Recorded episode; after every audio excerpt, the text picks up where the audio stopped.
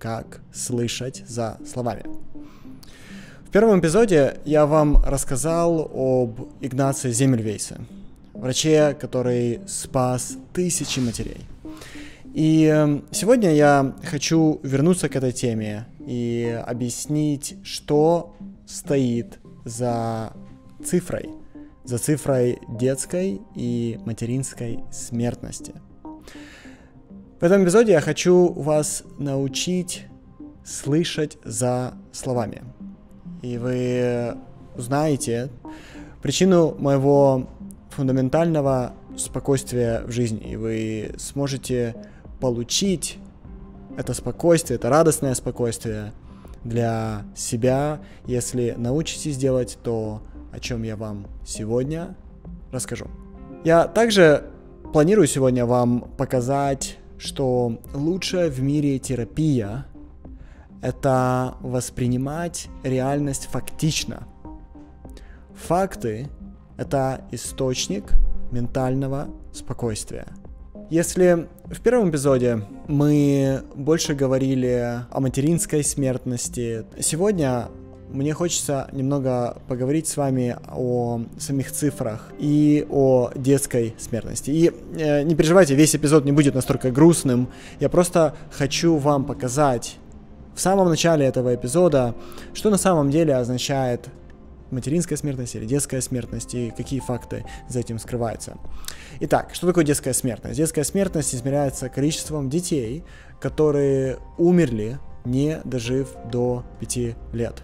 Смотрите, дети являются очень хрупкими созданиями. И э, Международная организация здравоохранения измеряет показатель детской смертности по всему миру, по всем странам каждый год. И этот показатель необыкновенно важен. Например, в Афганистане на каждую тысячу детей в 2019 году э, умерло около 60. В то время как в Буркина-Фасо, это другая часть мира, умерло 87 детей на тысячу человек. В Японии на тысячу детей умерло всего лишь двое – Каждая из этих цифр говорит нам очень-очень много. За этой цифрой кроется глубокое понимание того, что происходит в каждой из этих стран. Что происходит в Афганистане, что происходит в Буркина-Фасо, что происходит в Японии. Увидев всего лишь три цифры, мы можем сделать вывод о здравоохранении этих стран. Мы можем сделать вывод об экономике этих стран. Мы можем сделать вывод об образовании общества. Если детская смертность низкая, то это означает, что дети пьют чистую воду, это означает, что они, скорее всего, вакцинированы. Это означает, что они нормально питаются для того, чтобы расти. Это означает, что у них безопасное окружение, и инфраструктура работает достаточно безопасно в стране. Теперь, чтобы детям дать такое окружение, такую инфраструктуру, и чтобы они были здоровыми, да, нужны вакцины, нужны лекарства. Страна должна иметь образованное общество, чтобы понимать, что вакцины нужны. Страна должна иметь хорошую инфраструктуру, в которой скорая помощь может приехать за минуты, а не за дни. В среднем любой стране требуется от 10 до 30 лет, чтобы снизить смертность детей в два раза. То есть, например, для такой страны, как Мексика, где на, на каждую тысячу человек, тысячу детей умирает порядка 14, чтобы дойти до уровня безопасности для детей, как, например, в Финляндии, где, как, близко как в Японии, на каждую тысячу детей умирает меньше трех, нужно около 30 лет. То есть, смотрите, между Финляндией и Мексикой, или, Фин... или Мексикой и Японией больше 30 лет. И вот что интересно. Смертность детей в Эстонии такая же низкая, как на Кубе, такая же низкая, как в Хорватии, такая же низкая, как в Канаде или в Дании. И при этом мы понимаем, что экономически вроде бы Дания сильнее, чем Куба или Канада, стоит выше с точки зрения развитости общества и образованности общества, чем э, Куба. Но самое интересное, что с точки зрения детского здоровья разницы почти нет никакой. И там, и там нормальное здравоохранение, и там, и там дети проживают больше, чем 5 лет, и эти страны не попадают в самый-самый низ, как Буркина-Фасо и так далее. Смотрите, что говорят нам цифры. Простые цифры дают нам больше фактов и меньше домыслов. Я хочу, чтобы вы начали видеть реальность без истории. Я хочу, чтобы вы начали видеть реальность более фактично. Чтобы вы видели факты и слышали, что эти факты подразумевают. Чтобы вы не так сильно внимание обращали на слова и лозунги, сколько на причины их возникновения, сколько на то, что стоит за этими словами. И по сути принцип слышать за словами — это умение мыслить таким образом, что ты видишь слова, но не покупаешь их прямое значение, а смотришь за ними. В экспоненциальном коучинге мы используем инструмент, который помогает нам слышать за словами, и он называется озеро. Все, что мы видим, или воспринимаем другими нашими чувствами, да, то, что мы слышим, то, что мы э, чувствуем, можем осязать, называется обстоятельством. Например, сейчас я смотрю на вас, но на самом деле я сейчас вижу свою камеру, и это факт. Передо мной камера. Мое значение — это все мысли, которые у меня есть об этой камере. Таким образом, само по себе обстоятельство нейтрально. Оно ничего не означает. Но каждое обстоятельство будет нами в голове каким-то образом описано. Например, «А, у меня включена камера», и я начинаю думать, хорошо я выгляжу или плохо. Таким образом, как только мы видим обстоятельства, у нас сразу же начинается история об этом обстоятельстве. И если эта история совпадает с тем, как по нашему мнению должен выглядеть мир, мы испытываем или нейтральные, или позитивные эмоции. Давайте вернемся к камере. Я смотрю на камеру, и мне сейчас кажется, что эта камера немного да, она не выровнена, что она не стоит четко по горизонту, и я немного заварил горизонт, когда я ее выставлял. И у меня мысль об этом, и мне кажется, что так не должно быть. Таким образом, когда я думаю, что что-то не должно быть, я испытываю негативные эмоции. И когда я думаю, что что-то должно быть, либо лучше, чем должно быть, я испытываю либо нейтральные, либо хорошие эмоции. Запомните, что каждый раз, когда вы испытываете негативные эмоции, это на самом деле акт сопротивления реальности. То есть у меня уже камера стоит, я уже начал записывать, горизонт завален. Когда я чувствую раздражение, я сопротивляюсь тому, что есть. Вы чувствуете себя эмоционально больно, потому что реальность не совпадает с вашими инструкциями о мире. Реальность таким образом вас ставит немного в э, патовую ситуацию, потому что вы не можете с ней спорить. Тем не менее, ваш мозг пользуется органами чувств, чтобы оценивать реальность и предпочитает думать, что то, как он воспринимает мир, и он это ваш мозг, да, что то, как ваш мозг воспринимает мир, воспринимает реальность, более правдиво, более важно, чем сама реальность. И это приводит к тому, что мы попадаем, по сути, между молотом и наковальней. Да, у нас есть, с одной стороны, реальность, она абсолютно объективна, и она фактична. С другой стороны, у нас есть мозг, который верит, что его карта — это и есть реальность. И мы попали посредине. Теперь единственный выход из этой ситуации — это перестать искажать реальность. То есть начать принять сторону реальности, а не мозга, и начать ее принимать 100% объективно, без искажений. Недавно я вел э, бизнес-тренинг для э, группы миллионеров в Дубае. И когда у меня освободилось немного времени, я поехал посмотреть э, великую мечеть в Абу-Даби. Это мечеть шейха Заеда. И, может быть, если вы были в Абу-Даби, это такая огромная, красивая, белая мечеть. И эта мечеть была возведена уже после смерти шейха. И наш гид рассказал мне о том, что мусульмане стараются не плакать на похоронах, потому что плач — это сопротивление воле Господа. И меня это очень впечатлило, потому что мы всегда страдаем, если сопротивляемся реальности.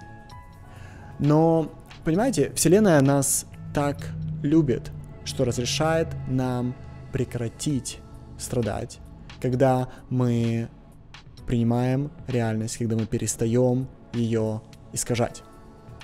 То есть каждый раз, когда ты испытываешь раздражение, грусть, отчаяние, злость, зависть, запомни, что ты это испытываешь, потому что ты не любишь то, что есть. Ты не принимаешь реальность, вместо этого ты партнеришься со своим мозгом, и э, это заведомо проигрышная история.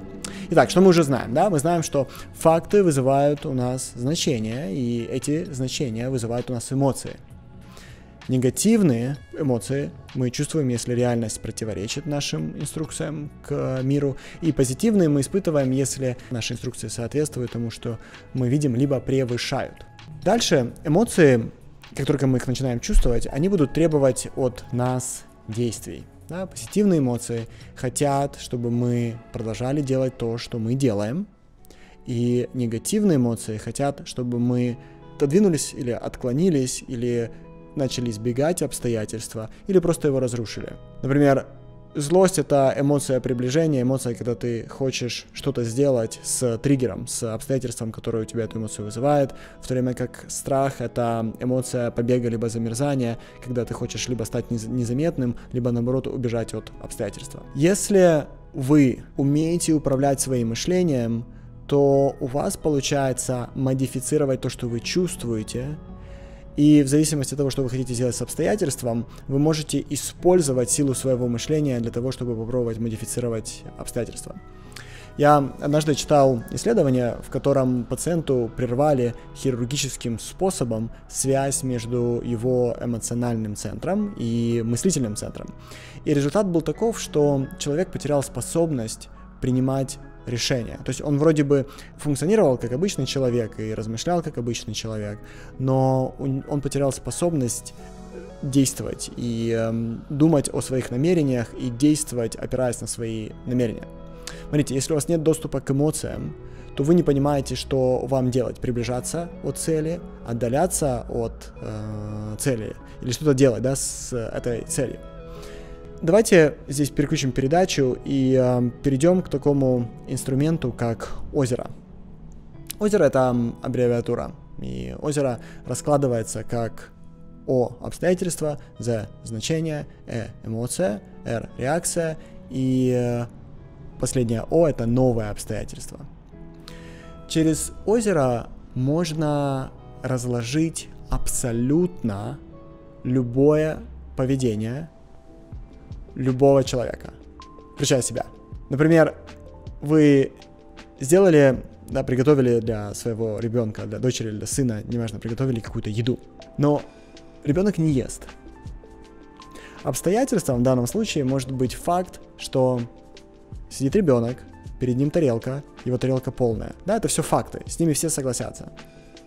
Но значение будет другое. Значение может быть мысль, что ваш ребенок вас не слушает, да, и не делает то, что вы просите. Или что ваш ребенок капризничает. Или что ваш ребенок где-то поел всякой дряни и теперь не хочет есть хорошую еду. Теперь, если вы считаете, что ребенок должен вас слушаться, а реальность, фактическая реальность выглядит совсем другой, то вы начнете чувствовать эмоции. И поверьте, это не будут позитивные эмоции, потому что э, обстоятельства и то, как вы описываете обстоятельства, противоречит вашим инструкциям о мире. То есть вы начнете чувствовать, скорее всего, раздражение. Раздражение, как любая негативная эмоция, это индикатор вашего сопротивления тому, что вы видите, чувствуете, тому, что является фактичным. Раздражение может заставить вас начать доминировать. Например, кричать. То есть раздражение — это э, некий оттенок злости, и вам хочется начать что-то делать с обстоятельством в виде того, чтобы его разрушить или начать на ним доминировать. И это будет вашей реакцией. Новое обстоятельство после того, как вы отреагировали криком, ребенок, допустим, расстроился или ребенок заплакал. Вы понимаете, что каждый раз, когда вы себя будете так вести, это всегда будет приходить к одному и тому же результату. Озеро — это способ предсказывать жизни людей на основании шаблонах их поведения, включая свою жизнь. И чем больше своих озер по жизни вы видите, тем чаще вы будете выбирать конструктивные реакции в своей жизни, а не деструктивные. Если вы хотите отреагировать конструктивно на то, что ребенок сейчас сидит перед полной тарелкой, вы можете просто разрешить ребенку съесть столько, сколько ваш ребенок хочет. И в будущем, для того, чтобы не расстраиваться из-за своих усилий, вы можете вовлечь ребенка в приготовление еды для всей семьи. И может быть ребенок выберет ту еду, которую он хочет, и сам ее приготовит, и с удовольствием вместе с вами будет ее есть. Чем больше конструктивных реакций в вашей жизни, тем ближе вы будете к своим целям, вы будете идти в опоре на свои ценности, а не на наши животные инстинкты, которые, по сути, ничем нас тогда не отличают от наших предков, да, приматов. Итак, начали этот эпизод с идеи о фактах. И э, понимание, что является фактом, а что не является, в том, чтобы научиться слышать за словами. То есть воспринимать мир фактично — это самая лучшая терапия, как я уже сказал.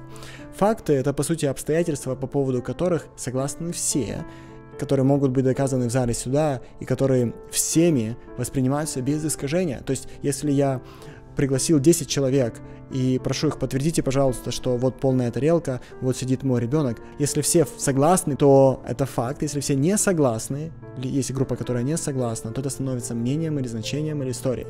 Таким образом, факты максимально точны и объективны.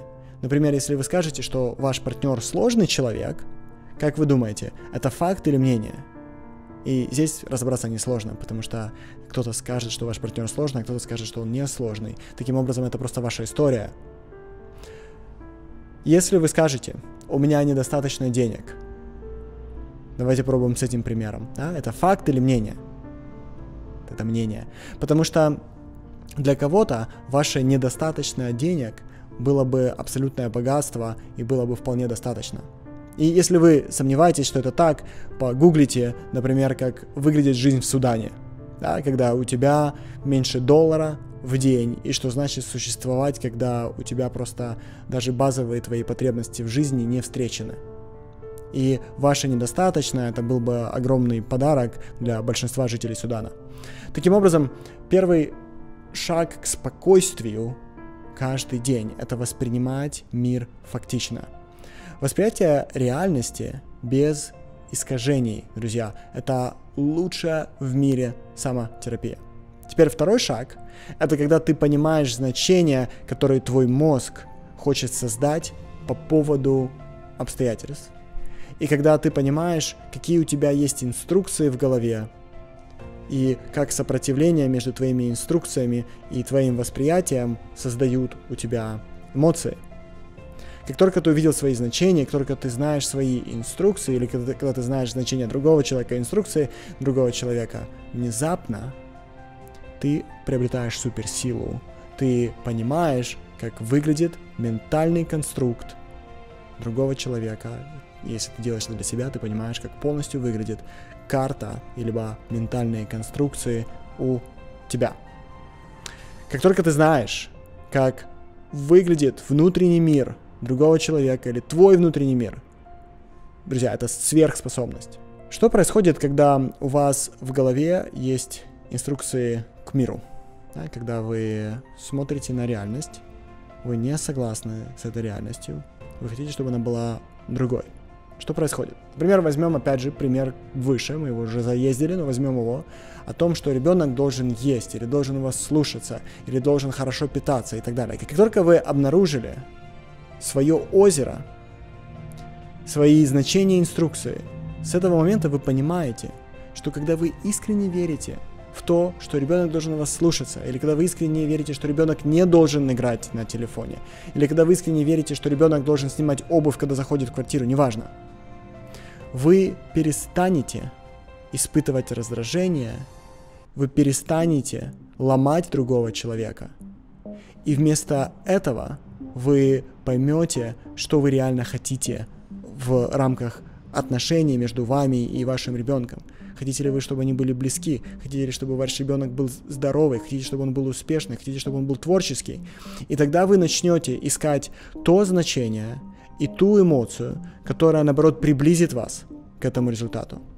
Да? Хороший пример, как это работает, да? Ты видишь, что твой ребенок целый день играет на компьютере и у вас мысль, он прожигает свою жизнь, он тратит время, он не учится, неважно, какая у вас мысль. Вы знаете, что последует дальше после этой мысли? Вы начнете испытывать эмоции. Эта эмоция будет чаще всего негативная. Например, вы начинаете испытывать сначала раздражение и пытаетесь изменить ситуацию. Или вы начинаете, потому что вы много раз уже пытались изменить ситуацию, у вас не получилось, вы начали испытывать отчаяние.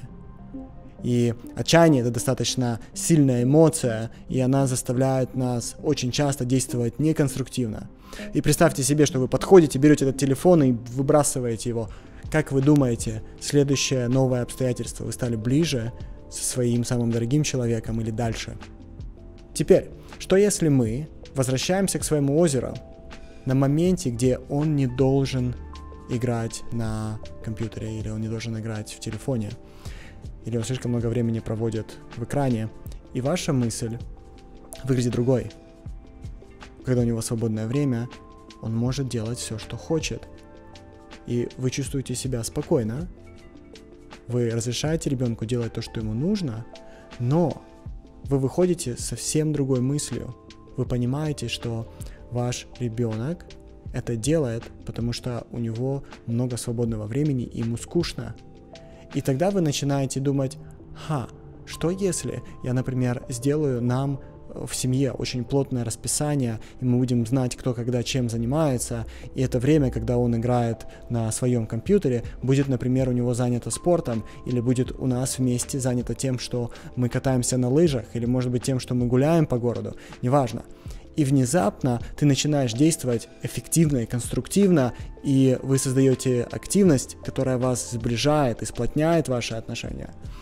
В этом сила озера. Как только ты увидел свое старое озеро, у тебя есть возможность увидеть свою инструкцию, поменять свою инструкцию, поменять свое значение для того, чтобы прийти к тому обстоятельству, о котором ты мечтаешь. В следующем эпизоде я вам расскажу об эмоциональной регуляции. Это еще одна суперсила. То есть мы начинаем с вами рассматривать третий принцип экспоненциального коучинга или самокоучинга, если вы это делаете для себя. И я вам расскажу о том, как регулировать свои эмоции, как снизить в жизни интенсивность, когда ты, по сути, каждый день идешь и как будто катаешься на американских горках. Я думаю, что это будет очень важный для вас эпизод. До встречи, увидимся.